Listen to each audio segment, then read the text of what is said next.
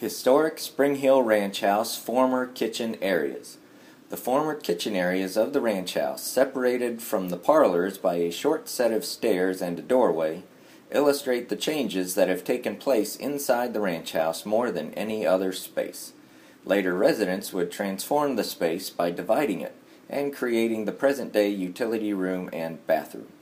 The Joneses prepared their food downstairs in the kitchen and then carried it up a short staircase and by dumbwaiter to a butler's pantry, where the food was put onto plates and served in the dining room. Later residents would modify the butler's pantry into a modern kitchen and remove the dumbwaiter.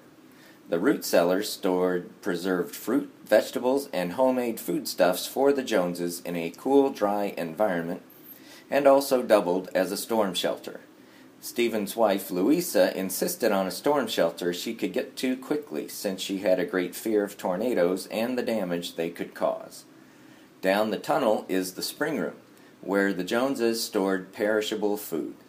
Cool spring water was piped into the house from a cistern atop the hill west of the ranch house, where it was used in the kitchen, as well as diverted into this room, continually filling a shallow trough.